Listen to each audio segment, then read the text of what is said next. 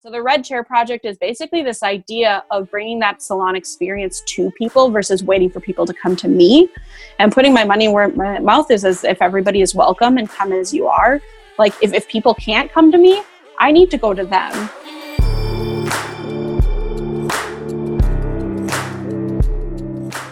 What's up, everybody? Welcome back to the Let's Give a Damn podcast. Thank you so much for joining me. My name is Nick LaPara. I'm super thrilled that you have decided to take some time out of your week, your busy, busy week, to spend time with the Let's Give a Damn family, with Let's Give a Damn, with me, having these meaningful conversations and figuring out how we navigate this incredibly crazy time that we're in. We are going to continue tackling this COVID-19 global pandemic from a variety of different angles. This week is no exception. We will continue over the next few weeks and months to bring you different experts from a scientific standpoint, from a medical standpoint, economic standpoint, so on and so forth.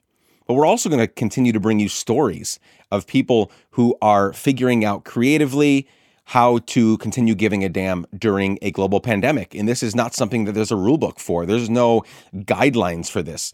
For most of us, we are going through something like this for the first time in our lives.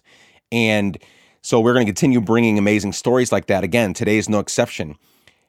I'm so pleased, so honored to have my longtime friend, Katie Steller, on the podcast today. Katie is from Minneapolis, Minnesota. I won't give away too much of her story, but it's incredible. She's had some twists and turns. She's had some life-threatening things happen to her.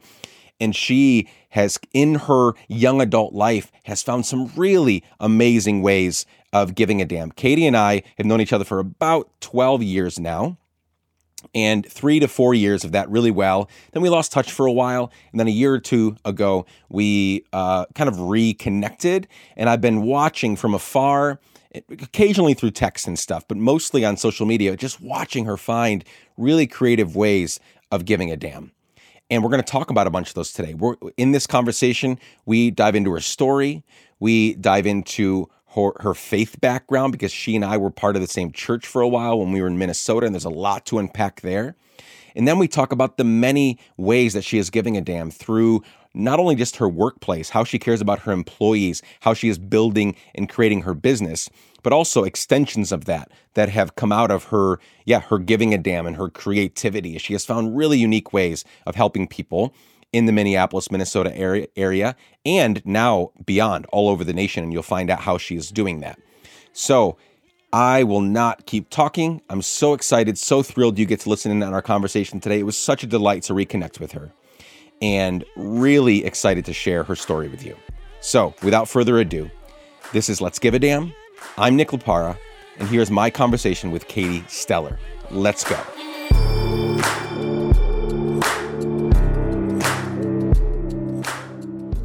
Thank you so much for joining me. We've been trying to get this on the calendar for quite some time, and for whatever reason, it hasn't worked out. But as we stated before we pushed record, it took a global pandemic to get us on a call. Here we go. Let's do it. Yeah, you know, it's like you always have that excuse of like, well, I just can't find time for it, or I can't do this, or I can't do that. And now it seems like we all have quite a bit of time.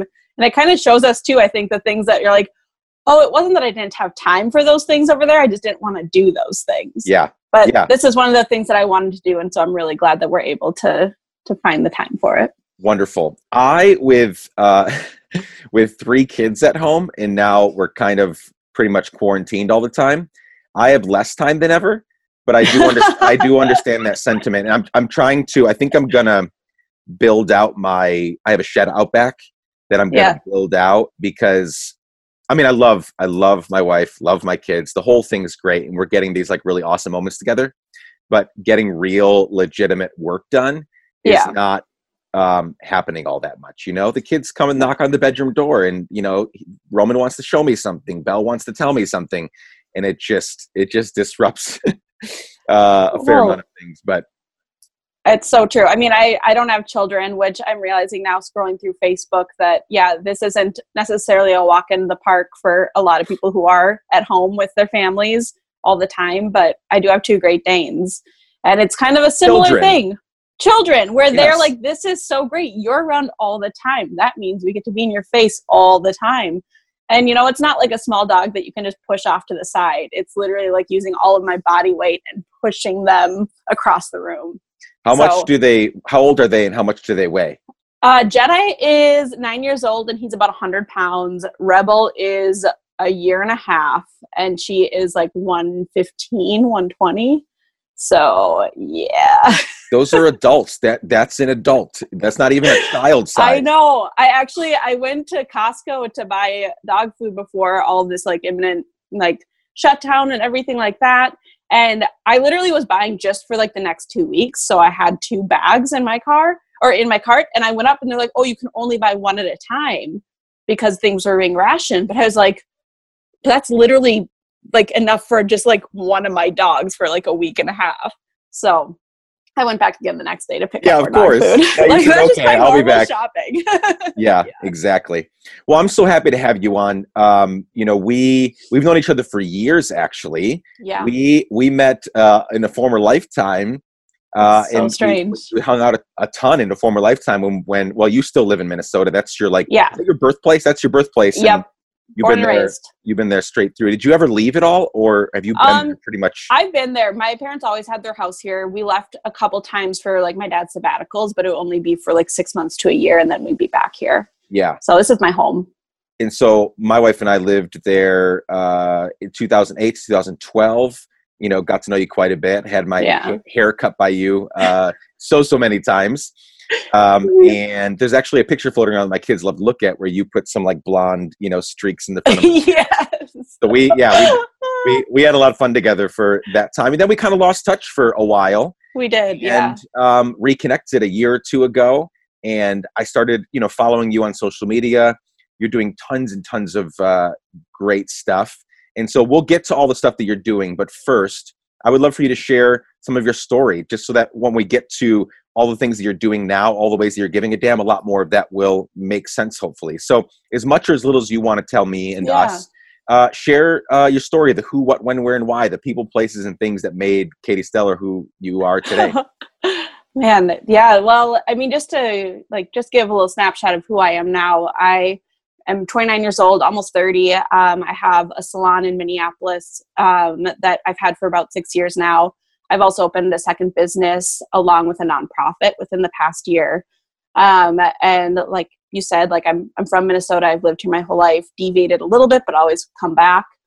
Growing up, I grew up downtown Minneapolis. My dad's a Baptist pastor, and I'm one of 6 kids. And so you can imagine just the chaos that ensued there. And I grew up in a neighborhood, Elliott Park, which is really, really close to downtown. It's actually like right next to like the U.S. Bank Stadium, if you know where that is. So I realize now that it was such a privilege for me to grow up in that neighborhood because I grew up with people who were so different than me. And growing up with people who are different from you is a luxury because it helps you grow up not being afraid of difference. And so looking back, I'm so grateful for that experience because I recognize as an adult now with a lot of fear that's out there, it's people who are afraid of things that they don't understand or they don't know. And so I grew up in this neighborhood where I was one of the only white kids, which was great. I got to know a lot of different people with different cultures, beliefs. There was a home for adults who struggle with different mental disabilities. And so just growing up with so many diverse people was just a really incredible experience. So I think that definitely kind of helped push me into the direction that my life has gone. But at age 11, I actually ended up getting diagnosed with ulcerative colitis, which is an autoimmune disease. I've always been a really sensitive person, and a lot of my anxiety and feelings and sensitivities manifest themselves physically. And so growing up, there were some things that happened in my childhood and it triggered this disease. And that kind of like set the trajectory for the rest of my life. I was in and out of the hospital as a kid. I didn't get to do a lot of the things that other kids got to do. I had to drop out of school. I was on all different kinds of medication. And I just was different and I felt separate. And that was so hard. But I think looking back, it's more hard for me as an adult to look back and see that versus as a kid, like that was just my normalcy. But what I realized throughout that time was, you know, if you wanted to do something bad enough, you just had to be creative. Like I couldn't do things the way that my friends did. I couldn't go to summer camp and not think twice about where the bathroom is, or like what the food's going to be, or what the sleeping arrangements are going to be, or who's going to be in my cabin, or do I trust the leader? Like I couldn't go with just that like blind, like I'm just going to go and enjoy myself. I had to plan everything out. But what I realized was like, if there are things I want to do, I'm going to fucking do them. Like I'm going to be creative and figure it out. And so I think that what I didn't realize like at that young age was that that was setting me up to have this like entrepreneur brain of like problem solving, of seeing a problem, wanting to solve it because you believe in it. And so, yeah, throughout the years was super sick. And then, like life happens, teenage years suck a little bit, but I ended up, so the way that I actually ended up getting into hair was very closely tied with like my feeling of being so alone and separate. Mm-hmm. And then that feeling of somebody helping you feel like you belong. And after that, realizing you want to do that for somebody else. So like growing up, I was a tomboy. I didn't care about hair. But throughout my illness, I did start to lose hair. And you don't realize, and this is something I say a lot, you don't realize how important something is until it's gone or until you start to lose it. And so as I was losing it, I was like, oh my God, this is a part of my identity. This is something that I do value about myself, and I'm losing it. And it's heartbreaking. And my mom saw that that was like devastating for me. And I'd never been somebody who cared about my hair. And so she actually booked me my first professional haircut when I was 17, which is wild because like up until that point, my mom would just cut my hair. I really did not care whatsoever. I did not know how to curl hair, braid hair, anything until I ended up going to hair school. But I went, I sat down in this woman's chair, and she honestly, and I tell this story all the time, but I really never wanted to lose like the weight of how important it was for me. But like, she just saw me as a person. Like I've asked her, recently or like in the past couple of years, I was like, do you realize what an impact you had on me? And she's like, no, she's like, you were my client. She's like, I was treating you like a client, you were my person. And so to be able to sit down in a chair and have somebody talk to me like Katie and not an illness was life-changing for me. Huge. And so that's when I realized the power behind being a hairstylist is it's not just about the outward appearance. It's not just about the fact that you are giving somebody a new style. You are spending 45 minutes to 3 hours talking to somebody, touching them, getting to know them, helping kind of shift their like physical identity to a place that they feel better about themselves. And if that isn't like a beautiful representation of human connection, I don't know what is. And so after leaving there and just feeling that connection and feeling like I was important and feeling like I was more than an illness, I was like, that was where my mind is fixated on, I'm going to be a hairstylist, even though I did not know what the hell I was doing. And I did not care about hair up until that moment.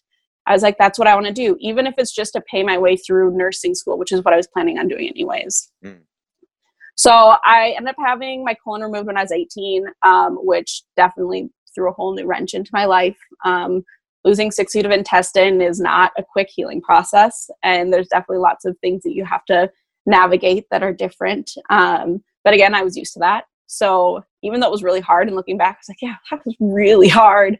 Like I rolled with it.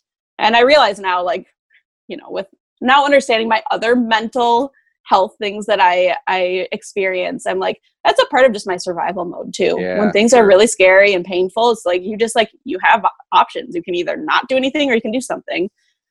So throughout that, that's when I started, I went to hair school about a year after I had that surgery, because it was about a year recovery. And that's where I just had to work really hard. Doing hair did not come naturally to me, but I was used to doing things that were not easy. And I had my motivator and I knew why I was doing it. And it did set me apart. Like I definitely had an energy that people were watching. And I don't say that out of pride, but more so because the thing that drove me was so much more based in like what my life meaning, what I wanted to be versus just a career.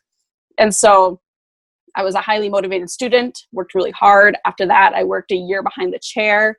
And then quickly decided like, okay, this industry is not set up in a way that is going to allow me to do hair in the way that aligns with my values. It's set up in a way that people are paid minimum wage and clients are, a dollar amount, and people are wanting to get them in and out, you know, and it's all about making that top dollar. And that just never sat well with me, because I truly believe that if you have like the mindset of putting that person first in your chair as a human and not just a dollar amount, the money is going to come, and it's going to be way more sustainable than if you're just focusing on that person's a $35 haircut. Where did you get that? You mentioned values, and another way of saying that might be like a worldview. Like, where did you pick up that worldview, that those values, that it's not just about making a buck? Because we're going to get into more of the stuff that you've created and made. And it's all about, I mean, at least from an outsider's perspective, it all seems very like people over profit. And not that you can't make a sustainable business out of that, but that's not normal in this, especially in this very capitalistic and, dare I say, crony capitalistic country that we live in, right? Like, I'm not going to shit on capitalism, but it has to be conscious capitalism if we're going to engage in it. It has to be a capitalism that values people over profit every single time. And so where did that come from for you? You know, I actually don't even really know where it started. I think I've always been a people person. I really have. I think I've always been somebody. And again, I don't entirely know if it comes from like maybe more of my religious upbringing, where, you know, there's a lot of damage that happened there, but there are also maybe some good values that were instilled of like giving to others and seeing others with value. And, you know, like, I think that definitely plays a part into it. But I think that being somebody who is sensitive to other people's life experiences, like I can't help but think about like ramifications of choices, or ramifications of decisions, or ramifications of work environments. And I think that at the end of the day too, I am a problem solver. I am creative, and I'm very motivated.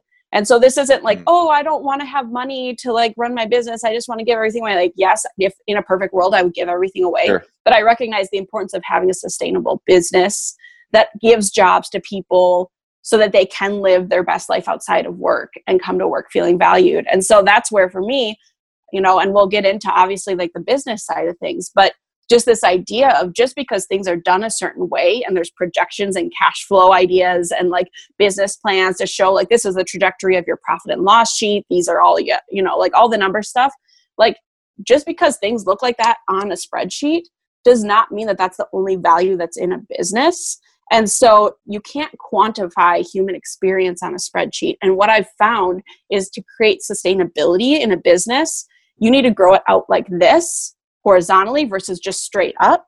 Yeah. Because then when things like this happen with a pandemic where my business is shut down, I have a crew of people who is ready and willing and excited to come back and help me rebuild, you know? And so I think that that's where it's not just like a value that was necessarily just instilled in me, but I've just seen it work that way.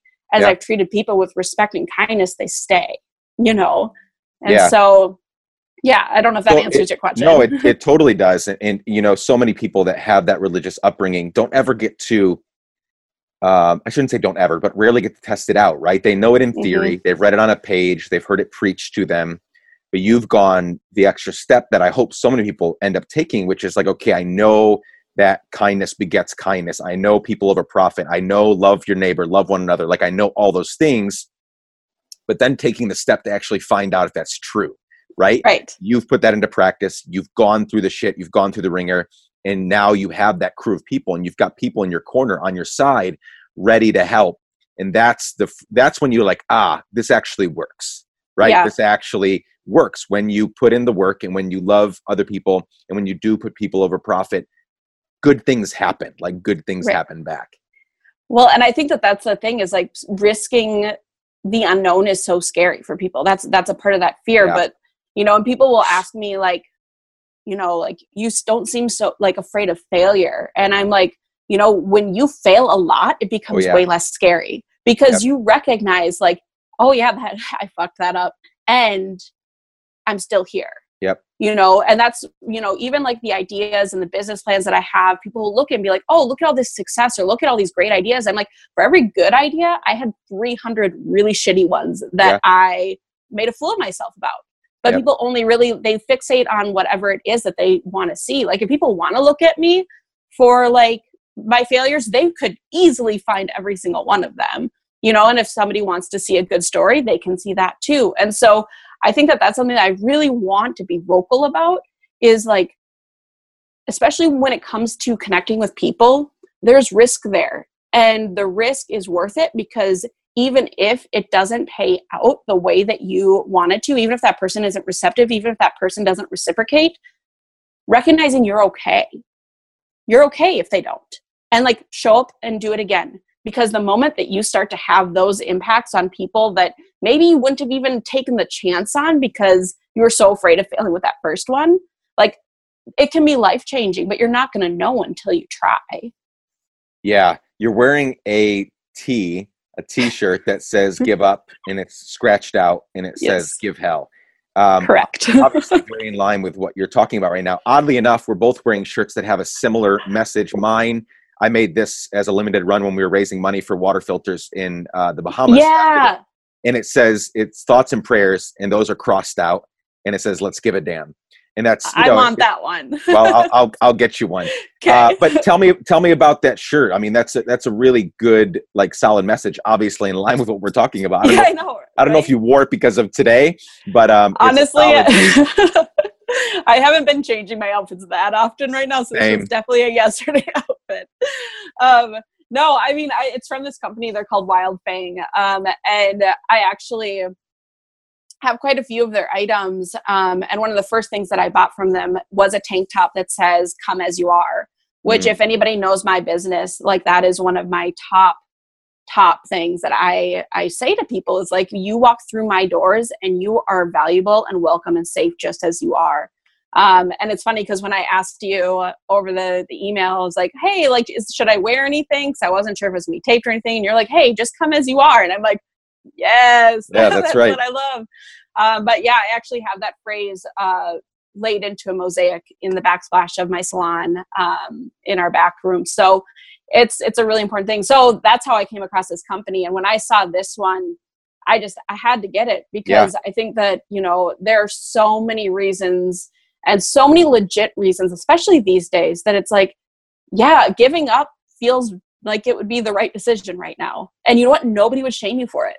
It's like, and I think my whole life too is like, you know, I've been through all this physical illness. I've been through some trauma. I've been through a really painful divorce. I've been through multiple failures. I've been through assault. I've been through, you know, like all these things where it's like you lay them all out and you're like, yeah, like nobody would fault you for being like, this, I'm going to be done now, you know, but that's where it's that's that motivator. And like, I think that's something I've learned about myself is with whatever hard thing is sent my way, don't get me wrong, I'm not going to put a sparkly Band-Aid on it. I will probably have a meltdown. I will probably lay face down and be like, fuck this, I'm done. And then I'll get sick of myself being on the floor. And then I'm like, that's not how I roll. Like, I'm just going to get up and like do the next thing. And the next thing might just be standing up, you know? Yeah. And so, Yeah. I constantly teeter-totter between, you know, my natural personality is pushing people to do more and to do better, right? Not in the vein of like Tony Robbins, you know, motivational, like I can, you know, but at the same time, that's where I always lean is I'm going to push you to do more. But I've been trying to get better at like also helping people take care. That's the teeter to the totter is like helping people also take care of yourselves, like get healthy, be healthy. Because if you're not healthy as a person, if you're not whole as a person, whatever you give out, whatever you push forward to do is going to be mediocre. It's going to be less than. Right. And so I always struggle between the two because I always want to, if I'm going to default to one, it's going to be the message of your shirt. It's going to be the message of like, fuck your thoughts and prayers. I'm not saying don't think and pray. Like, please pray. I pray. I love prayer.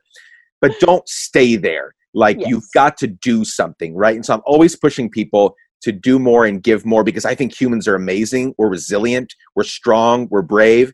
And in times like this right now in a global pandemic, we're seeing people step up in ways they've never done before.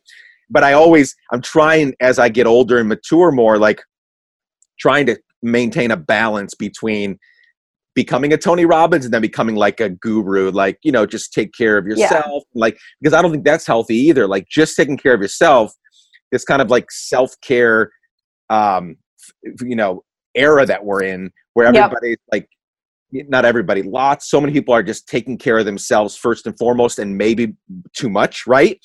Yep. And I'm like, cool, that's fine, that's good, but like that, you're not making yourself and the other people around you stronger. Like, we just know this. If you don't go to the gym and lift weights over and over and over again, your muscles don't get big. They don't get big by you just thinking great thoughts about them. Right. And by eating a good diet and a clean diet, right? That would be the equivalent of like self-care. Like, you've got to go out there and actually pump iron. Yep. You've got to go run on that treadmill. You've got to lift weights, whatever your flavor of working out is, right? And so I always teeter-totter, but I love that message of that shirt.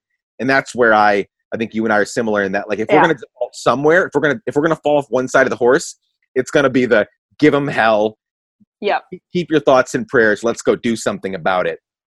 Yes. I've never been a very just like passive sit by the sidelines person. But I also like think like what you're saying too, it reminds me of something that I say a lot too, is like, words mean nothing without action. Yeah. You know? And I think that that's something that, you know, we live in a time of influencers. We live in a time where people say a lot, you know, and I have this, you know, this kindness project, which we can definitely talk about more, but like just this idea of like something that I'm very adamant about, like, yes, a lot of it does, like a lot of my reach happens on social media, but my hope and my message behind it is I want to share stories. I want to share, you know, experiences that get people off of social media and into their communities and into the person's life right in front of them. Because I think that we are one of the most connected, disconnected generations, where connection can be so confusing, because you're like, I'm talking to people constantly, I'm seeing people's stories constantly, I'm interacting with people constantly online.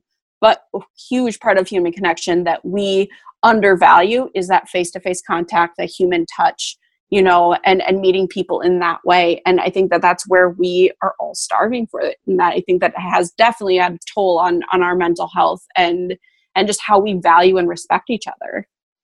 Yes. Before we get too deep into, because I want to talk Red Chair Project, Steller Kindness, these stickers are sending out, so many amazing things to come in the next few minutes. Before we get there though, and you can go as deep or as shallow in this as you want, or tell me that you're not going to answer it. But I am curious about where you are with your faith and what you've done with your religious upbringing, because I know where you came from, because I was there for 4 years. You were in it for a lot longer than I was, but I was deep in it for at least 4 years, a couple years in the front end and the back end. Mm-hmm. And, you know, I know your family. I know your dad. I have nothing but fond memories of your dad. I mean, just the kindest person you've ever met, and like the biggest smile and warm embraces and big smiles all over. But you and I think maybe on another in another situation and circumstance over some beers, we can talk very in depth about that theology. Yeah. Theology meaning, you know, the study of God. But like, where are you with all of that? Because you came out of quite the tremendous. I mean, your dad was kind of the right hand man to one of the most, still maybe in some circles, one of the most famous evangelical pastors in the world, you know, some would say, you know, and not many people know about your dad because he's a humble, awesome dude. And he kind of he stayed in his lane and let Piper do Piper. But where are you with all of that? I mean, again, go as long or as short as you want to on that, but I'm sure there's stuff to talk about here. Oh, of course there is. And I think that it's a very fluid thing for me in the sense that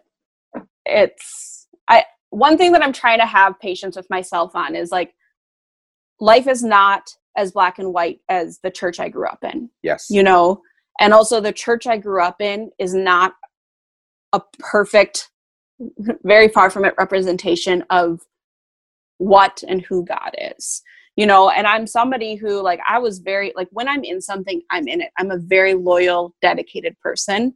And so when I was in that church, I was so all in it.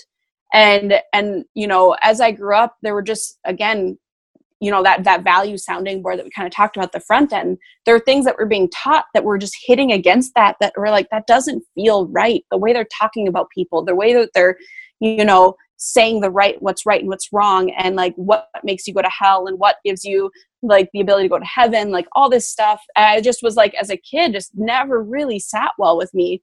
But then there's that contradiction of like, but this is absolute truth, so I must be wrong, you know?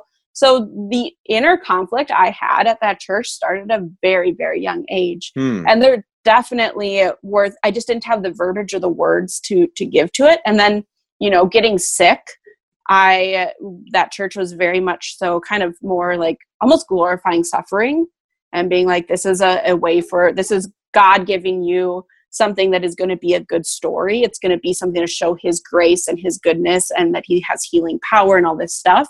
And like the whole church would pray for me. There were all these prayer groups. There was a caring bridge, all this stuff. And I got sicker and sicker and sicker. And just that level of guilt that came with that was really intense for me too. And so I think that also growing up in that way, I attached myself more to being a story than a person because that's what people wanted to know about. Yeah. And so long story short, there was a lot of just like mental damage, I think, that happened there where it's not like, again, I don't think any one person meant to cause harm. I think just collectively having a group of very like-minded people who weren't challenging themselves in other ways or giving this grace and space for kids like me to talk about things that they didn't understand in a safe way. Like I didn't have that. So as an adult, you know, like I was going to church up until, you know, maybe 5 years ago or so. And that was my community and it was great. I definitely pulled away a little bit just to kind of just be like, okay, like, I don't think I 100% agree with these things. So I'm going to go to a different church, you know, but like, that really was where my community was. And then, you know, as you know, I went through a pretty rough divorce and it was just really interesting to see that community evaporate. And mostly I think, and I have, believe me, a lot of grace towards people because like, I get it. Like when things are like uncomfortable, it's easy to just be like, I'm going to love you from afar, you know, because I don't know how to get in this with you. And so there just were a lot of like interpersonal things that happened that kind of just made me shut down.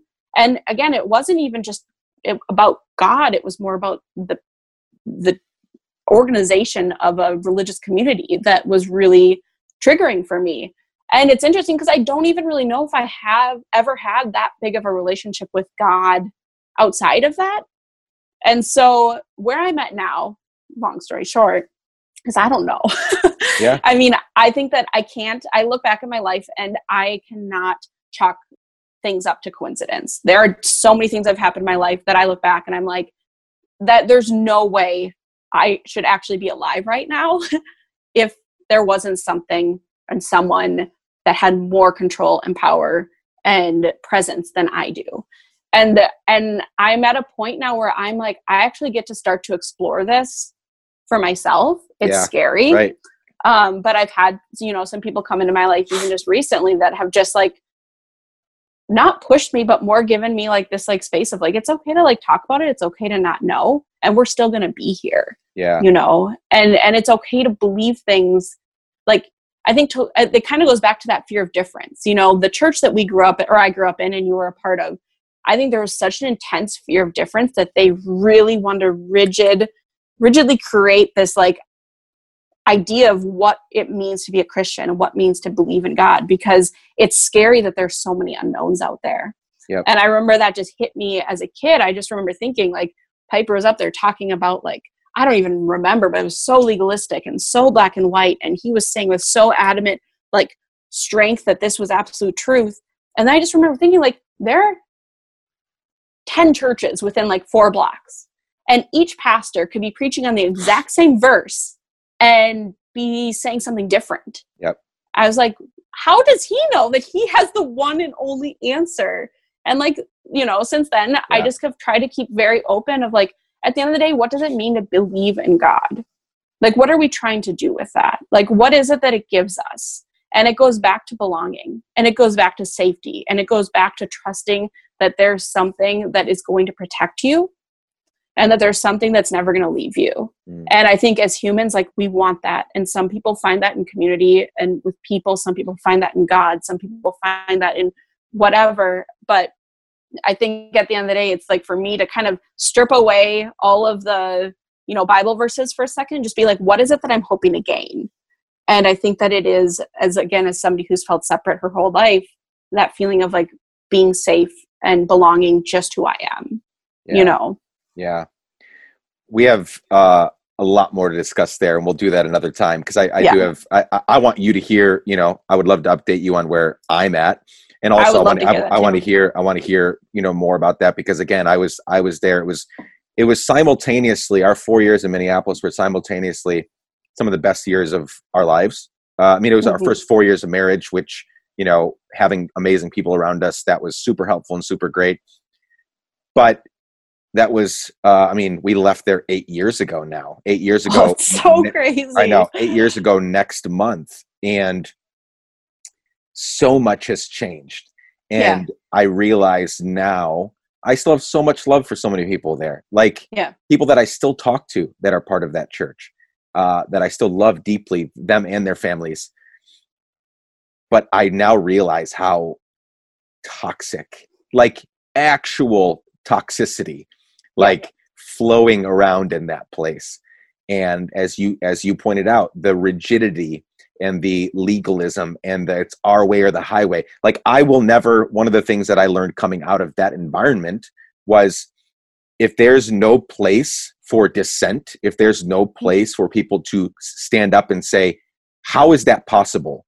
Or what in the hell are you actually talking about? Or I think you're wrong. If there's not a place for that in our faith communities, in our workplaces, in our families, in our relationships, that's not healthy. There should always be room for pushback, because none of us has the answer. None of us have the answer. None of us have it all together. And so, and that was very much not a thing there. I mean, whether it was the questions you had about the world, about who makes it and who doesn't, books you were reading, ideas you were having, that's unhealthy. And I've seen so many people leave and are now healthier. I know I'm one of them. Like I am in a much healthier place in terms of what I believe is happening in the world and how to love God and love my neighbor better. Like it's just a much healthier place. But thanks for sharing that, because I know that you had like close proximity to everything that was happening there. Yeah, there's definitely way more there. But like, I mean, at the end of the day, it's also very like validating, helpful to talk to somebody who's actually experienced it. Because it's one thing to like just say to somebody who's never experienced being in that kind of scenario, like, oh yeah, it was kind of fucked up, you know. But like to be able to like have that conversation with somebody who gets it and also has move forward. Yeah. I think that that's something that I want people to know is like, it's, I'm not sitting here being like, fuck that place. Like I hate it. Like, no, like that means it still has power over me. 100%. Like I'm sitting here being like, there were a lot of like really horrible things that happened to me there. There were also things that have brought a lot of good in my life. And I'm able to look back and be like, you know what? A lot of the things that I felt ashamed for and guilty for weren't actually about me in that moment, you know? And I think that's something that's like, I can say with my words, but in my gut, I'm like, nope, it's all your fault. But I know that that's just a part of learning lessons at a very impressionable age, you know? Yeah. So, yeah. And to circle back around, and then we'll move on to circle back around to how you started, just you said you used the term fluidity, like it's, things are fluid right now. Mm-hmm. I think that's one of the most like freeing things, to be able to say, I don't know. Yeah. It's so true. Not enough of us are okay with the I don't know. And we should be totally okay with that, especially with things dealing with like huge, huge ideas about who's in charge of it all. Is there this kind of master plan about everything that's going on? Is there an afterlife? Like we only know, I don't know what's happening outside this room. You go outside, like I don't even know what's happening out there. Cars going by, people going by. Right. Like, why would I have the audacity and the arrogance to say, I know what's happening to every single one of you? Seriously. And I think it, there's a lot of humility in saying, I don't know. Like, let's ponder and let's talk about some things. We do have, we have history to look back on. We have this Bible. We have all these things that we can look at and piece things together with. But at the end of the day, there are very few things. I'm talking like a couple things that we can say for sure, here's what's happening. I know it. Absolutely. Because of X, Y, and Z. Everything else, I'm like so fine with saying, my kids need to see me growing up. They need to see me as they grow up say, I don't know a million times. Right. Because that'll give them the humility to grow up and be able to say, I don't know, and ask questions and not get pissed off when somebody has a different idea, you know, right. Like that's a better way to live, I think. Well, and I think that's the thing. It's like, yeah, it gives other people permission to not know either, because none of us do, yeah. You know, and I think that that's something that, you know, as a business owner now, I've had my business for 6 years, and everybody, there's this expectation that I should know what I'm doing. But what I try to share with people is like, with a business, you want it to grow and you want it to evolve. If it's sure. evolving, you're having to evolve with it. Every year, my business has evolved to a degree that it's like running a new business the next year. And so, you know what? I don't know. Yes, I have more experience. I have more knowledge, but every day is a new experience for me, and I'm yeah. navigating the best I can. And so for somebody to have this assumption that I'm supposed to know exactly what I'm doing all the time, that's just not fair, no. you know? And no. so, yeah. And so that's where I've had to become really, and that's where transparency with my team, I think, has been important, of just in times of just being like, if they bring something up or they're like, why is this like this or whatever? And I'll say, I don't know, but I'm going to figure it out. I don't know, but I will get an answer for you, versus trying to make up some bullshit on the spot and then have that come back to bite you in the ass. It's like, no, I am too tired to pretend like I know things that I don't know. Yeah. Life is way too short to pretend we know all this shit that we don't know. Yeah. Okay. So that's really great. Thanks for sharing that and for yeah. being a little more vulnerable with us there. Okay. So Steller Kindness Project. So you have the salon, 6 years, yes. An amazing salon that has a great reputation. How many, is it just one location? Or there... So yeah, we have one location, but we have two spaces in the building, and I can get into that if you want me to. But yeah, we recently last year expanded into a larger space within our building. So when I first opened, we were a team of 5, and now my team is 20 people. And so yeah, it's been a pretty cool thing to see it grow. And it hasn't been linear. It hasn't been just going up. It went up and then it went down and then went backwards and then went sideways. And like where we are right now, where we are right now is we're shut down and everybody's unemployed, but yeah. That's just been another thing where I've just had to be okay saying like, I don't know. This is my first time dealing with a pandemic and a government shutdown, and we're not the only one suffering right now. So it's yeah. like, I'm not going to sit here and be a victim about it. It's more just like everybody's struggling, and I'm just going to continue to do the best that I can to make sure that my team has jobs to come back to. And how are you doing that? How are you even processing through they're unemployed, you're unemployed. There's an empty studio sitting there waiting for people to get hairs cut. I mean, you were Instagramming the other day or something about having to make hundreds of phone calls yeah. to yeah. cancel with clients. And I'm sure some of them, if they know what's up, they're like, oh my God, like no worries at all. We totally understand. Nothing is certain right now, but I'm sure there's been people on there that are pissed that they can't get their haircut on April 12th or whatever. Yeah. And so how are you processing through taking care of, 20 people that you love and care about, can't provide for them financially now because you're not making money, but how are you taking care of them? And like, and then, yeah, just even with clients. So there's 20 people on your team, but then hundreds of people that come to you. Yeah. with this very trusted thing, hair. When right. you were describing it earlier, when we started talking, I was thinking, yeah, like I'm a really touchy-feely guy. I give hugs, I give kisses. Like I'm a bear hug kind of person. I don't mind yeah. people touch me, but hair is a different thing. Like yeah. I never even thought about it till you were talking about it. Like it's such an intimate thing that if somebody walked up to me on the street right now and ran their hands through my hair, I wouldn't like beat the shit out of them, but I would be like, what are you doing? Like, that's just so weird. But then we voluntarily sit in a chair and pay somebody money to run their hands through our hair for an hour or whatever. Yeah. And so anyway, it's this kind of, you have this like great intimate relationship with people. Yeah. How are you processing through all of that for your business? And we're in the middle of a global pandemic. We don't know when this is going to end. It could be right. a month, but the way that Americans are responding to this, it could be a lot longer. It could. Well, I mean, and already like we have, when we first were mandated to close, which I voluntarily closed us the day before that they mandated it. And that was a huge emotional roller coaster that I just wasn't prepared to figure out, because I mean, it wasn't just like, there were just so many unknowns, but also like, as far as the pandemic goes, which looking back, I'm like, no, there were a lot of knowns. We just weren't getting a lot of information. But just for me too, looking at us closing our doors as all of a sudden people, like my people are not making money, and we have all these clients that want to get in as well. And so it was just like that tough toss up of like, what's the right thing to do? There is no right thing to do. Yeah. And I eventually just got to the point where I was like, we need to, in order to stand behind my values, I need to close my doors and make sure that people are seeing us be proactive, because at the end of the day, I had to shift my focus of like, what do we need right now to what do we need long-term? And I need my people to be alive. I need our community to be alive, and I need my business to be alive. And so if that means that I need to shut my doors right now and eat that cost right now to be able to invest in that future, that needs to happen.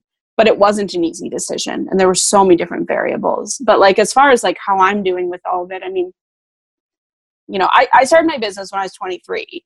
You know, I'm turning 30 next week, which is, it's not even like the turning 30, it's more just the end of a decade. And also this is not how I expected to end my decade. But for the past 6 years, I've worked 7 days a week. You know, for the past 6 years, I have poured everything into not just my business, but into the relational aspects of it, to seeing and touching people and like doing hair. Yes. But really that intense connection that you get at a salon. And so not only is like, you know, there's so many difficult things as far as like my people being unemployed and, you know, having to trust that they're able to seek support from their personal communities, because I can't give it all right now, but also helping them navigate applying for unemployment and like figuring out all these new loans that are coming out, you know, to try and supplement some of our income. Like, yeah, there's all that business stuff, but then also it's like everything that I knew, my whole ecosystem is just like, it's like pulled away right now. Like, you know, I and so my brain, I don't think can process it. Like, I don't even, like I go between being like 80% survival mode and just getting shit done and like starting a million new businesses in my head, you know, because it's like I have to, my brain is just trying to grasp on this some type of normalcy. And then the other 20% is like severe panic attacks and like just distraught because it's so heavy and I'm stuck in my parents' basement, you know? And so like, this is just like, I just feel like I'm kind of short circuiting a bit, but that's when I kind of have to reground and be like, what's the next thing I have to do? Even if it is just opening my computer to send an email, even if it is just to like open up that piece of mail from Minnesota Unemployment and read it, you know, it's like, what is that next thing? Cause obviously I'm not going to cure this pandemic, but I want to, again, go back to like, what are the things that I need to do to ensure that I am setting up this business in the best way possible? Not because I want to make money, but because I want to make sure that people have jobs to come back to. I want to make sure people have a safe space to come back to, you know, because I've invested so much into that environment. And so like, I think right now there are so many unknowns that a part of it too, and this is weird, I don't know, my brain is just doing weird things these days, but like, there's like this relief of like, yes, I'm responsible, but also everything's kind of a clusterfuck. So everybody's in the same boat. Like I'm so used to that like pressure being on my shoulders of I'm responsible for 20 people, all these hundreds of clients, this reputation, the finances, the growth. Like anytime we take a risk, if it fails, it's on me. If it succeeds, we all get to celebrate. But at the end of the day, I'm holding that imminent, like I'm responsible. And right now I'm like, I'm responsible, but I don't have responsibilities. And if no that control. Makes sense. And, no control. Yeah. So there's something that's weirdly kind of like a deep breath with that, but then the panic hits and then I'm like back into my circle of shit. That's to be expected. We're all going to have days like that. Yeah. Okay. So that's the salon. Thank you for, you know, it's obvious that you give a damn about your team and your clients, and you've been working hard to make sure they're all taken care of. Tell us about, this is one of the reasons I wanted to chat with you, was the Steller Kindness Project, the Red Chair Project. These are ways that, you know, above and beyond, you know, running a successful business in Minneapolis, you saw a need to create other things, such as, you know, Steller Connect and Kindness Project and the Red Chair Projects. Tell me about these projects. Why did they come about? What are you doing with them? And especially let's kind of like pinnacle with the Red Chair Projects. I think that was a really cool initiative that was, didn't have to be done, and you probably didn't have time to do it, but you decided to do this thing that I'm gonna venture to say most people that see people in need, see homeless people, don't think about their haircuts. They think, you know, maybe buy them a meal and, or whatever, maybe wave to them, give them a smile, whatever it is, but nobody's thinking the hair. And you and I both know, I mean, I always wait too long to go get a haircut. I mean, like sometimes months will go in between. I don't know. I'm too busy. I got a lot of shit going on, and that's not a great excuse, but I do. And when I finally go get a haircut, boy, do I feel like $1 million. Like there's something about walking out of getting your haircut that just makes you feel like a different person. Yeah. And so, but nobody's connecting those dots with people in need that are exposed to the elements, exposed to the, you know, just the outside. And so tell us about these extra projects you've created that have added more to your plate, but that have done a lot of good in the world. Oh, well, I mean, it's funny because it's like sometimes I'm like tempted to call these passion projects, but really no, it's just extensions of what I want my impact to be on the world, whether that is in my salon or like these extensions of Steller Connect, Steller Kindness. So essentially, like, you know, the beauty of going into something that you don't actually know what you're doing is you watch it evolve. And so Steller Hair, I knew that I wanted it to be a space that was safe. I knew I wanted to be a space that was valuing people, that created acceptance, helped people feel beautiful, cared about, you know, and less alone. And so as the business part of it grew, I realized I really had to cultivate protecting the business part of it because it needed to make money.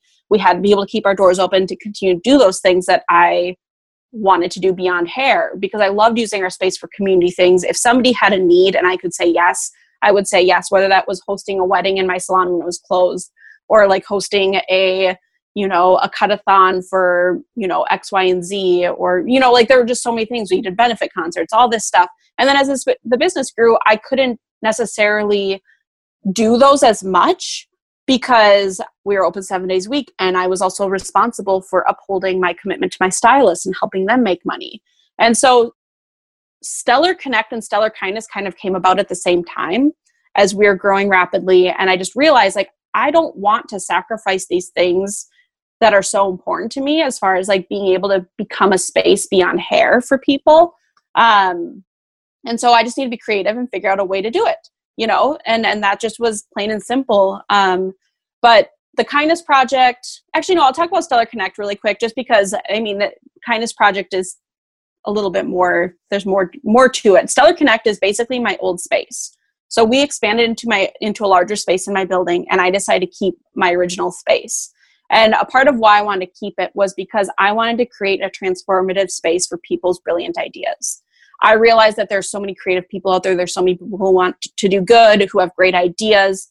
And oftentimes the physical space is too expensive or not attainable. And so what cool shit could be created if people had that physical space to make their own. Yeah. And so that was a part of my reasoning with Steller Connect. Another reason that I kept it was because, like I said, in the backsplash of my salon, it says, "Come as you are." And that's something that I'm very vocal about, but recognizing that there are so many people that actually are not comfortable or able to come into a traditional salon, where whether it be like people who are experiencing different disabilities, people who have religious beliefs that require privacy, people who have sensory issues, people who just have trauma and don't feel comfortable being around other people. You know, like there's so many people that are falling through the cracks and you don't hear about it because traditional salons aren't set up. So they don't go to traditional salons. So for me, in order to be able to back up those words, "Come as you are," I needed to create a space that could stand behind it. And so up in Steller Connect, even though we don't use it for hair all the time, it is a licensed salon. And so we've taken strides to put things in place that can make it a more approachable space where we're constantly learning as well. So we have these Floridas, or like these really, really big mirrors on wheels that we use as dividers. So if a woman who wears a hijab needs to come and get a haircut and doesn't feel comfortable downstairs, we can set up a beautiful space for her versus putting her behind a screen in our salon and hiding her away. We have a shampoo bowl that is 100% wheelchair accessible so that it can fit any type of wheelchair. So people, when they come in to get their hair cut, doesn't matter if they're able to get out of their chair or not, they get to have that full experience. Wow. And also those mirrors, they go all the way down to the ground. And what we found to be valuable about that is people in wheelchairs who use wheelchairs, they aren't able to go up and down in their chair typically. So most salons, they can't even see their hair because the mirrors are halfway. That mirror's up so high. Yeah. Yeah. And it's those things that we don't think about, but they're those little things that if we can be intentional, ask questions, we'll find ways that we can create more accessibility within our businesses. And accessibility needs to be more than just getting people through the doors. So that's a snapshot into what Steller Connect is. And it's still an ever-evolving thing. And it's something that people, especially in the business world, look at me and they're like, you are like bleeding money in that space. And I'm like, you know what? And I'm going to keep doing that until I figure out how to really make it work, because I believe in what it stands for. And also it's just a space to explore how can we make those positive moves in our business world and in our industries that put people first. So that's Steller Connect. And Steller Connect has also served as a platform for my nonprofit, Steller Kindness Project. Steller Kindness Project is one of those things that in one of my darker times, it was one of those just like little impulsive ideas that I was like, I'm just going to do this. And even if it doesn't go anywhere, I just need to do it because it's in my head now. And when something is in my head, I can't get it out unless I try it. And so this was actually, Steller Kindness basically, it started out with recognizing quiet acts of kindness and storytelling. So back 2016, 2017, I was going through, this divorce. I was actually in and out of treatment, as you know. I was just a mess. I was not grounded whatsoever. And I was in a lot of pain. And the world was in a lot of pain. And I think that that's where I kind of hit this. It's not even rock bottom. It was more of that, like I shared at the beginning of like, I'll throw a tantrum because I'm like, this is really hard. I don't want to keep going. And then I hit this point where I'm like, okay, I got to do something. And I got to that point. And that's when I put out on social media, because I'm somebody who I really attach to people's stories. I'm very empathetic. I feel it when I read about somebody and I'm like, I just want to know you, or I want to care about you, or like, and so like, I really loved like the Humans of New York platform. And I loved that type of storytelling. And I just had in my head of like, whoa, what if I created some type of platform like that to share stories of people who are showing up with quiet acts of kindness? Because I recognize that, social media has, it's a gift and a curse, and I realized that as somebody who suffers from pretty extreme depression, I would go on and I read about all this death and destruction and pain and watch my mood go down, down, down, down. And I realized like, okay, I don't want to share stories that cover up that stuff, because we need to respect it. There is pain, there's sadness, there is destruction that we need to respect and we need to do something about. And what if we supplemented some of the good that's happening in the world? Because I believe that if we can start recognizing those quiet acts of kindness, or that attainable good that you can create, it's going to encourage individuals to all kind of recognize the impact they're able to have. Yeah. And so that's when I put on Instagram, I was like, tell me a story about somebody who's shown up in your life with a quiet act of kindness. How did it impact you? How did it inspire you? And how did it inspire you to do something kind for somebody else? Because I really want to start to tap into this ripple effect. Because like, I look back at the haircut that I got, and this person who cut my hair, she did not do it with the intention of being like, okay, I'm going to be nice to her, and Katie's going to then go to hair school, and then she's going to, open a salon, and then she's going to start talking about me on podcasts. Like, that's not why she was kind to me. So you just don't know the impact that you have, and you might not ever know. And so that's where I'm like, I want to try and give a little bit of a map snapshot to people. Like, yeah, your kindness might end up doing this for somebody. So stories started rolling in, and it was really cool to see how excited people were to tell me stories about people who were kind.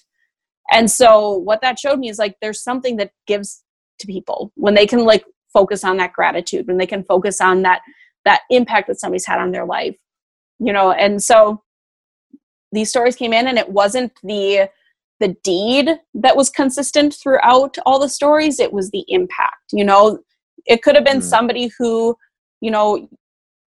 you know, like I think of Charlene, who cuts fruit at Cub Foods, you know, and she lives next door to a single mom who has 4 kids, and she would go over and just say, I'm going to watch your kids, and I want you to go and take care of yourself, do something for yourself. Wow. You know, or it's like those things where it's like, nobody else is going to really see that, but that has impacted that woman and her family so greatly. And so, or it could be the person who donated like $1,100 to help this person bail out like one of their businesses that was starting to sink. But you know, it's like, just like, it doesn't have to be a dollar amount. It doesn't have to be an action even. It could even just be a word. Yeah. But the impact is what I wanted to really focus on. And so what I did with those stories was I invited the people who were nominated to come into my salon so that I could show gratitude the best way that I could. So they came and they sat in my chair, just like I did with Amy White for my haircut. And we just had an organic conversation about why they show up the way they do, who inspires them. Like, did they recognize the impact they were having? Like, I just wanted to gather more data about this kindness, you know, and throughout that, I would do their hair, and we would laugh and we would cry, and it was incredible. And then I would write a post about it. So that's really where the Kindness Project started. And a part of it too was a coping skill for me. You know, people look at the Kindness Project and they're like, oh, like, that's so great, you're so selfless. I'm like, nope, I also just need to keep going. Yeah. And it is so much, like, for me to look outside of myself and see somebody else, like, that's a survival thing for me for sure. And to a fault, sometimes it can get very caretaky, and I don't care about myself the way that I probably should. But with that being said, in those moments, like, it was a double win. Like, I was able to find some purpose and meaning. And also to give gratitude to this person who has given like help and kindness to somebody else. So over the years, because that was like 2017, I think, we've been able to do quite a few. I've been able to do quite a few of those stories, but also use the platform for, you know, we threw a wedding for our immigrant neighbors who, during the executive orders, they were fearing deportation and not being able to come back to the States. Wow. And it was on Valentine's Day of, again, I want to say 2016 or 2017. And I had never really talked to these clients before, but one of my stylists came up and said, hey, Katie, this person needs a beard trim. I don't do beard trim. So I went over, I gave him a beard trim. His name's Gary. And he was really, you could tell he was upset. I was like, what's going on? And this was only 15 minutes. He's like, well, you know, we're supposed to go to India, and my girlfriend, she's here on an HB1 visa, and our immigration lawyers are saying that she's probably not going to be able to come back due to what's going on with the executive orders. And he's like, I was going to go and ask her parents for their blessing to marry her, but he's like, now we don't want to leave. And he's like, instead, I just want to marry her. He's like, this idea of losing her, he's like, I just want to get married to her. So he's like, we're going to get married on Sunday. And this was a Tuesday. And I was like, oh my God. I was like, first, I'm sorry. Like, I'm so sorry. Second, what can I do? I was like, we're closed on Sundays. Do you want to get married here? And he was like, sure. And so I was like, okay, well, what can we do? Can I get some chairs? Like, we'll clean it, like all this stuff. And he's like, no. I was like, well, do you mind if I see if we can like get some things together so it feels like a wedding? And he's like, yeah, sure. I put it on Facebook. We had 20 different vendors donate. We had people donate a full reception. We had people donate a live stream to India for the family to watch. We had people donate custom rings, wedding dress, you know, food, chairs, music, photography, video, everything. Amazing. And it was incredible. And what that showed me is people want to help. They don't always know how, but they want to help. Yes. And so that was where something shifted with my Kindness Project too, of like recognizing like, yes, there's this storytelling, but also how can I create more opportunities for people to show up in their authentic ways to show kindness for people? Because I truly believe people want to have more of that impact than they do because they don't realize their capability with it. Yeah. So that's kind of like a snapshot of where Steller Kindness Project was until, you know, this past summer. Obviously it did take a bit of a turn with another one of my ideas that I just was like, I just got to do it. And that was the Red Chair Project. So yeah, I don't know if you want me to just dive right into that. Dive right in. I mean, this is all good. I have lots of questions, but I think you're doing a great job, like sharing it all. So keep going. I'll just let you tell it. It's my favorite topic. So. There you go. Yeah. So, I mean, the Red Chair Project actually originally started back in 2013, right before I opened the salon. And let me just say too, I'm somebody who I like to name things. And so it's like Steller Kindness Project and Red Chair Project and like all this stuff. And really it's just for me to kind of like give a definition to whatever like crazy idea I'm doing that day. Yeah. And so back in 2013, and granted this only lasted a few weeks back then, because it was right before we were opening the doors of the salon. And I mean, it was such a roller coaster to get those doors open. So we kept getting pushed back and we had all this equipment in our living room. And I was like, okay, I'm feeling antsy because I'm not getting into the salon and opening our doors as soon as I want to. What can I do? And as somebody who grew up downtown Minneapolis, I was very like familiar with driving by people who were experiencing homelessness and asking for help. And as a kid, like it wasn't as much the fact that they were homeless, because I didn't quite have a grasp on that. It was more how lonely they looked and seemed that broke my heart. And so, you know, and it was so often that it's like, well, what can we do? What can we do? And it's like, oh, you can't always give money. You can't always give food. You can't always. And so then, you know, you see people start to avert their eyes if they feel uncomfortable and they're like, oh, I can't give them something. So now I'm going to pretend like you don't exist. Yeah. So I don't feel uncomfortable. And so that's when I had this idea of like, I'm going to just go around and see if people want haircuts. You know, I know how to cut hair. You know, they probably need a haircut. And so I put one of my red salon chairs in the back of my car and I drove around. And it started out with this idea of like, oh, I want to go and give them haircuts. But then what I realized is like, I want to go and get to know them. You know, there are people that are in our communities that we so often just overlook or pass by, and they have valuable shit that we could all learn from. Yes. And so I did it just for a few weeks. I only gave like 3 haircuts, but it was life-changing for me. And then obviously like I got very busy with the salon, and that was just one of those little projects. I was like, oh, that was a really cool project. And then this past summer, I kind of hit another one of those points of like, mental health was definitely feeling tough for me. And when I feel helpless, it's that whole, like when you feel helpless, help someone type of thing. Yeah.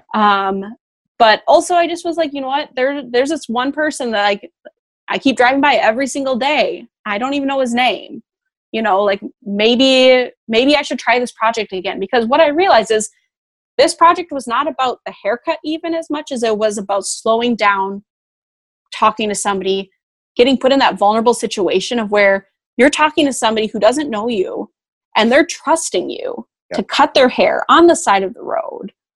And like, that's a pretty cool representation of humanity right there. Yeah. So the Red Chair Project is basically this idea of bringing that salon experience to people versus waiting for people to come to me, and putting my money where my mouth is, as if everybody is welcome and come as you are.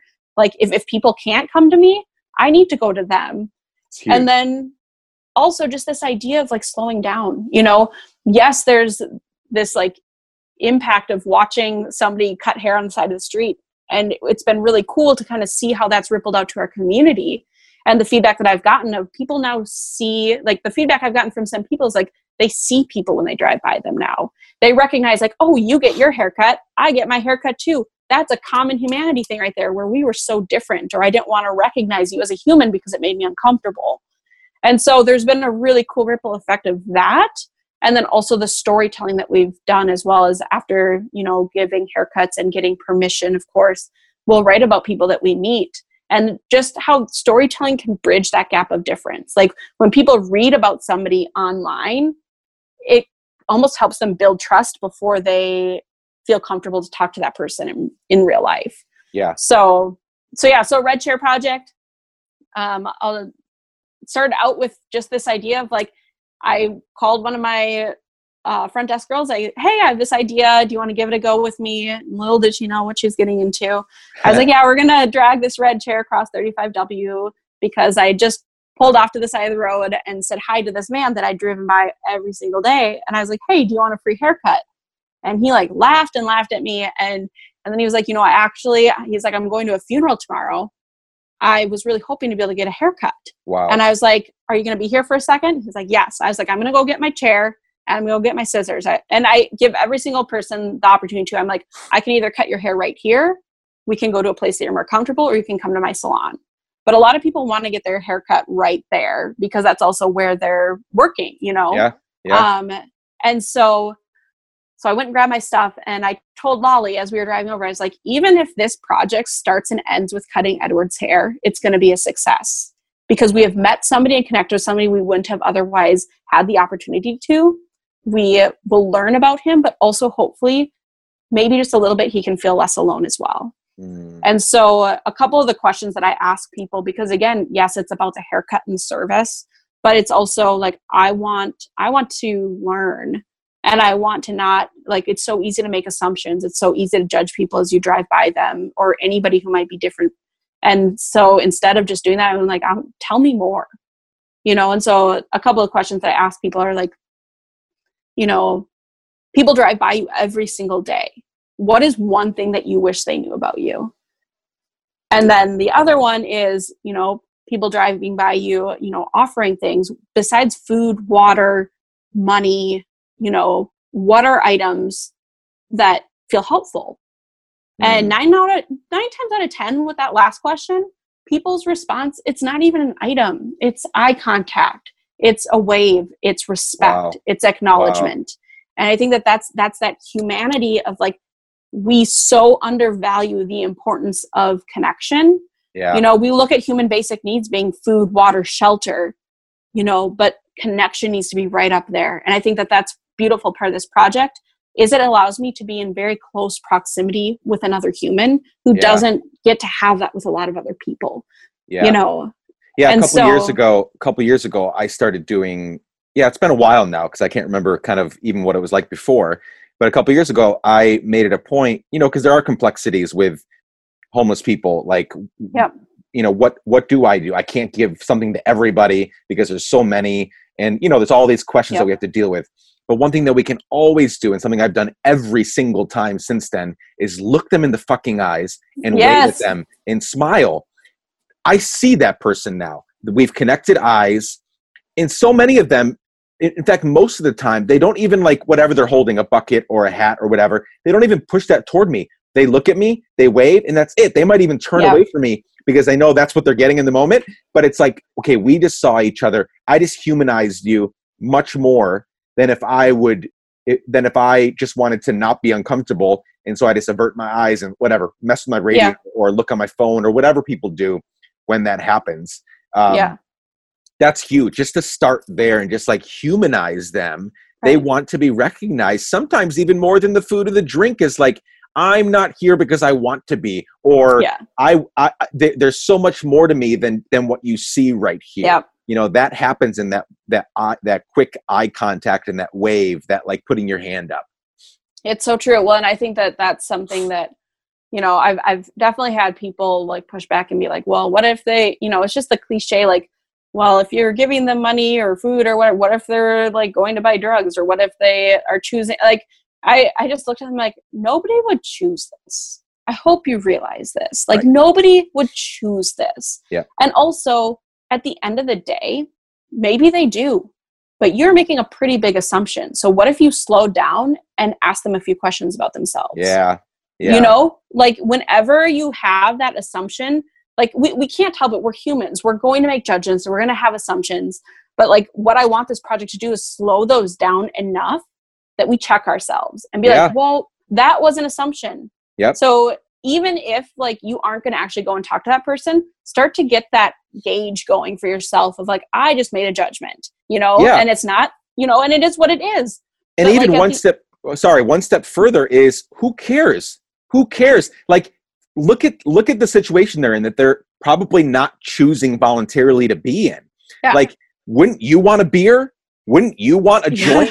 Like, what do we do when life gets hard? We have a beer. We go smoke, like, me, coffee and cigars. Well, like, I have to smoke weed to, like, chill out from, like, I'm extremely ADHD. And so when I want to chill out for a little bit and, like, just level out and not be thinking all the time, what do I resort to? And it's not all the time. It's not an addiction. None of this is an addiction. No. It's like, but what if they want to go get a beer? Let them go get a beer with the $5 you gave them. It's so true. And I think that that's, like, I have a lot of thoughts on that, but one quick little story about that was there was this guy, I call him Corey from the Quarry because I would always cut his hair by the Target Quarry in Minneapolis. Yep. And I was asking him, I cut his hair a few times actually, and which was great because it's, again, it's about building relationships. And I asked him, like, somebody gave him $10 and I was like, oh, what are you gonna do that? He's like, well, I sometimes like to go and just like sit at a bar and like buy somebody a drink. And I'm like, God. That's so awesome. Yeah. That's so awesome. But like, as far as like what you were saying too, about just like the, like buying a drink or like whatever, somebody was, it was during all the tent city stuff that was going on, off of Hiawatha in Minneapolis, where it was like homeless Native American population that was like living out of tents there. There weren't enough shelters or anything like that. And people were saying, well, like they're all just druggies or they're all like alcoholics. And you know, they want, like, people are trying to help them, but like, they don't even want help. And I'm like, they're like, why should we help them? And I'm like, well, let's take a look at it this way. They've had so much taken from them. They have been shit on by their community and the government. They have experienced so much like letdown from people who should care about them. Wouldn't you want to drink? Wouldn't you want to do drugs? Like, I mean, no shit. They're just trying to forget it all. They're just trying to cope the best that they can because all the other humans in their life have left them. Yeah. You know, and so it's just things like that. But then I also, like, when I think about, like, you know, people holding signs and asking for help and like how people are like, oh, like they should just get a job or they should just go do this or blah, blah, whatever. I look at them and I'm like, have you heard of GoFundMe? Because I'm pretty sure we all do that. Online, different platform, but when shit hits the fan, we're all struggling. And so it's like, okay, I need to pay these health bills. I'm going to put that out there and get community support. I need to do this. I'm going to put that out there and get community support. The people who are standing at the side of the street, they might not have the resources to do it that way. So they're standing there physically with a sign saying, hi, I need help. I need community support. It's the same fucking thing. Yeah. And so don't shit on people, because really, if you slow down and ask them their stories and how they got to where they are, most of them have been in our positions even a year or 2 years ago. Yep. But, you know, and then it's like, we won't get into all the politics behind everything, but hardly ever is it just like based in addiction. Hardly ever is it just based in being like a lazy person. I don't think anybody actually is ever lazy out there. They are some of the most hardworking, kind-hearted people that actually give so much more than people who have a lot to give. Yeah. I mean, there's a lot of these undercover videos, right? Where like they'll follow somebody, they'll give, you know, this homeless person like $100 or whatever. And then they like secretly undercover follow them. Right. And the guy ends up going to a grocery store, buying a bunch of stuff and giving it out to his homies. Oh, like that happens more. And let's just say, there's probably a percentage of lazy people or people that aren't helping themselves, right? But that's everywhere. So you don't judge the 96% based on the 4%, right? Right. Just like we're not going to judge the majority of Americans that do X, Y, or Z, right? Yep. Based on the ones that don't. We need to be more gracious and loving. And you've been a great representation with, I love the part, and I know we got to wrap up soon because you've got something here in a few minutes, but I love the part earlier that I really wanted to comment on, even if we just spend a few seconds on it. You talked about, you know, you got the mosaic in your office, come as you are. And so many people, that's where they stop, is they wait for people to come to them. And that's not all bad. Like that's a good first step, is like when people tell you, I need help, what are you going to do? That's a person coming to you, right? As they are. But then there's a next step, and that shows, in my view, that shows how much of a damn giver you are, is that at a certain point you cross the threshold of like, okay, people coming to me, now we need to take one step further and go to them, right? Yeah. Because there are so many kinds of people. The Steller Connect is a great example of you saying, there are so many people that can't come into the salon. I'm already doing a bang up job, you know, as a boss and, you know, providing work and hundreds of clients and yada, yada, yada, yada. That's a success story in and of itself. But then saying, what about the Muslim neighbor that wears a hijab that doesn't feel comfortable coming in here? What about the person in a wheelchair that can't get a haircut in here because they can't see themselves and we can't rotate the chair to fit this little spot? So you've taken those extra steps to not just come as you are, but also go to those people that can't come to you, whether it's a Muslim woman that because of a religious background can't do this, or a homeless person that can't leave their corner because that's their corner. Yeah. That's where they make money. So they can't leave it to go get a haircut. You're going to them. And that's all wonderful. And there's a huge lesson there. We could talk another hour on that. Let's wrap up with a couple things. One is just pointing out, you may want to expound on it, but one is just pointing out this whole sticker thing that you're doing right now. Yeah. So again, we're in this, these are just small little things, right? It's the cost of a stamp, but it's you saying, we're in the middle of a global pandemic.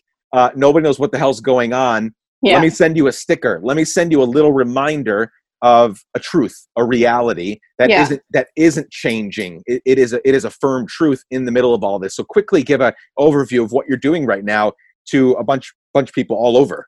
Yeah. Well, I mean, it hasn't become clear up until now. Like I am somebody that I have to do something, you know, when there's pain, when there's sadness, you know, I have to do something. And what's been there's been so many heartbreaking things about where we're at right now with the world and this pandemic and everything.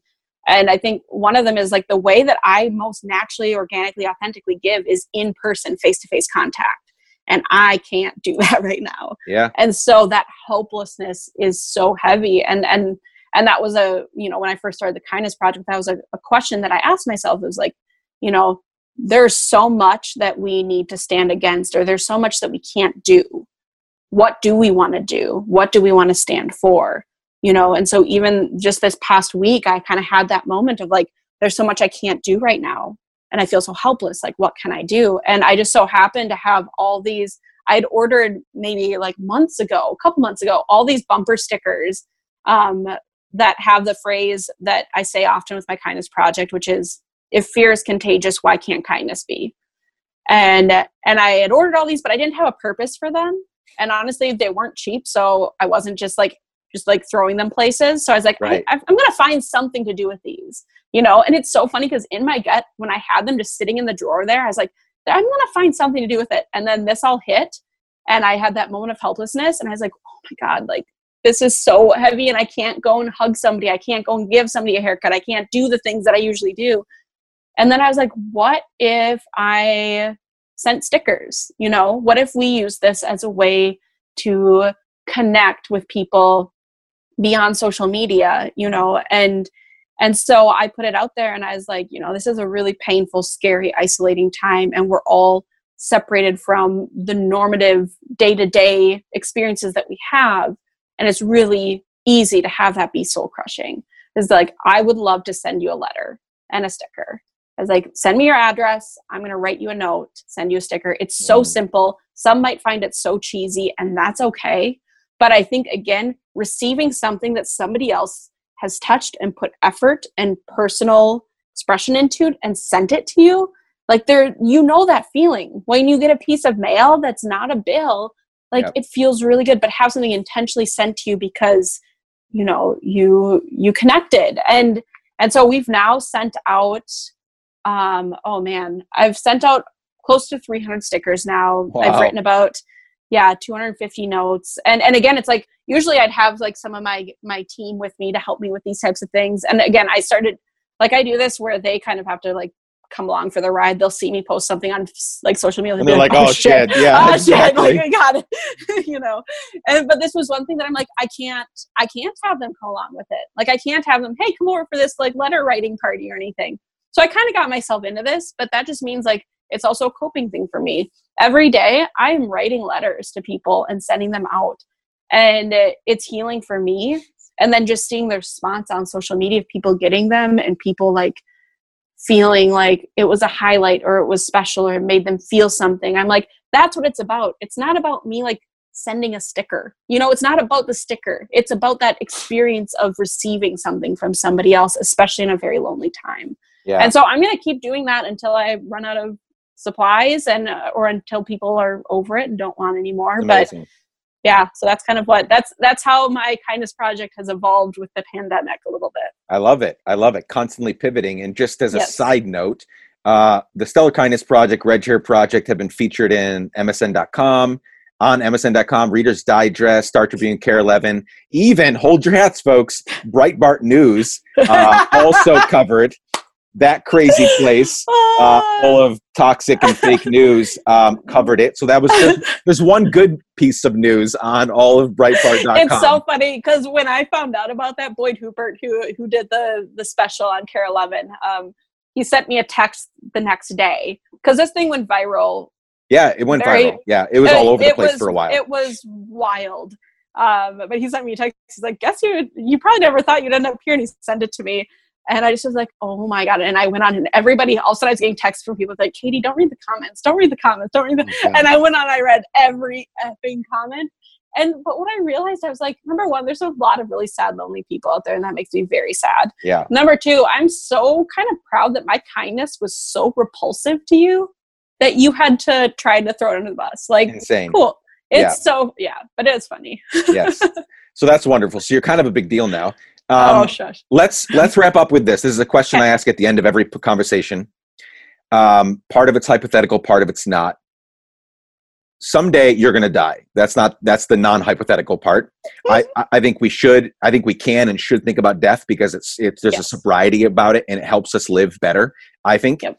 So someday you're going to die. Hopefully it's many, many years and decades from now. But the hypothetical part is that I'm still around and I've been asked to give your eulogy. So all of your family and your friends and the people that have worked for you and with you all these years, the people you mentioned, Edward, the homeless guy that you first started out, like everybody's there to celebrate and mourn your life. And again, I'm up there giving your eulogy. What do you hope in a sentence or two or a thought or two, what do you hope that I'll say on that day about your life and legacy? Oh man, that's a really interesting question. And like, I think it is important to think about death. I think like I actually up until, I mean, recently, I thought I was going to die by the age of 26. And I kind of lived my life that way of like, that's, I think a part of why I took a lot of risks. Cause I'm like, well, I'm going to die anyways. So I'm just going to do all these things and try to get in as much as I can. And now understanding a little bit more about how trauma works, like that was definitely a PTSD, reaction that I had. And so when I got past 26, I was like, fuck, I have to keep going now, you know? But like, I also, I find value in recognizing that things are temporary. Like pain is temporary, joy is temporary, life is temporary. And that I think that, you know, when I die, I hope that, I mean, it's what I say with everything. It's like, I hope that I helped even one person feel less alone. You know, I hope that something that I did helped them feel like they were important even for a moment and that helped create belonging and that maybe gave permission to people to be like, hey, look, yeah, she is pretty fucked up, but you know, still had that hopefully impact on somebody else, you know, or like kept going. Like, I think, you know, I joke all the time. I'm like, I'm kind of like a cockroach, you know, life keeps like stepping on me, but I am not dying. I should not be here anymore. But yeah, I think if anything, just to like give people hope that like, yeah, life is really shitty and you are incredibly important and have that resilience and capability to get through the worst of it. And all we can do is do the next best thing with what we have in front of us. And at the end of the day, it's not going to be a comparison of like, you did this many good things and this many bad things. It's more the feeling that you leave people with. And that's what I would want to be the focus. Amazing. So, amazing. Yeah. Where can people find you online and on the socials to like follow up and connect with what you're doing? Totally. Yeah. I mean, I've got quite a few handles. You can follow my salon at Steller Hair on Instagram. There's also Steller Kindness Project on Instagram, Steller Connect. And then my personal is Katie Steller. You can also find us on like our website, StellerHair.com, StellerKindnessProject.com, StellerConnect.com. Just reach out at any of those places and you'll probably get me because I run all of the accounts. Yeah. But yeah, I mean, reach out if you have ideas of things that I can do in my quarantine to help others, please, by all means, I would love to join forces. But yeah, I mean, find us. I'd love to connect. I love it. I love it. Well, yeah, everybody just go Google it. I'll put all of those, all the Instagram handles, everything in the show notes. Katie Steller, this has been an absolute pleasure. You're an awesome friend. Keep giving a damn and we will connect again soon. Thanks, Nick. Bye.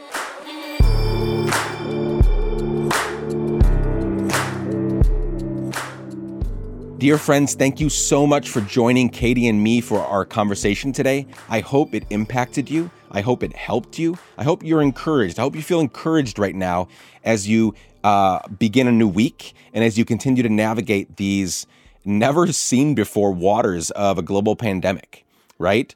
I hope that you, just feel encouraged and ready to give more damns than ever before in very creative and new ways. As always, you can find all of the things we talked about and all of the URLs and the social media handles, everything in the show notes. Go to nicklapara.com, click on podcast, click on her face. You'll see everything there. Or you can go into the links in all the bios and all of our social media. You will find that information there right now. So hit her up. Let her know what you thought of our conversation. Hit her up with any ideas. I know that you're going to feel impacted and you're going to feel your creative juices are going to be get going as you hear her talk and as you hear her share her story. So if anything hits you and if you want to talk with her, reach out to her. As she stated, because of this global pandemic and her business being down and out right now, she has more time to talk and chat and dream with you all. So hit her up. As always, this podcast is produced and created by Chad Snavely and me. We are part of the Matter Media family. The music is by our friend and podcast alum, Propaganda. If you can, and I know most of you can, and most of you haven't, and I know that by the numbers, if you can, please leave a 5-star rating and review on Apple Podcasts. It really helps us in what we're trying to create. You can also give us a few dollars a month by visiting patreon.com/letsgiveadamn. And please, please, please take a few seconds right now to share this podcast with a friend. It takes just a few seconds and it's really impactful. It really works. I hear people all the time come to me and say, my friend shared this with me. My friend sent this to me. It happens every single week. And so it's working and you're doing it, but please do more of it so that our platform can grow. We can get these stories into more ears and eyes and hearts and lives. Can't wait to spend time with you next week. I love you all. Peace.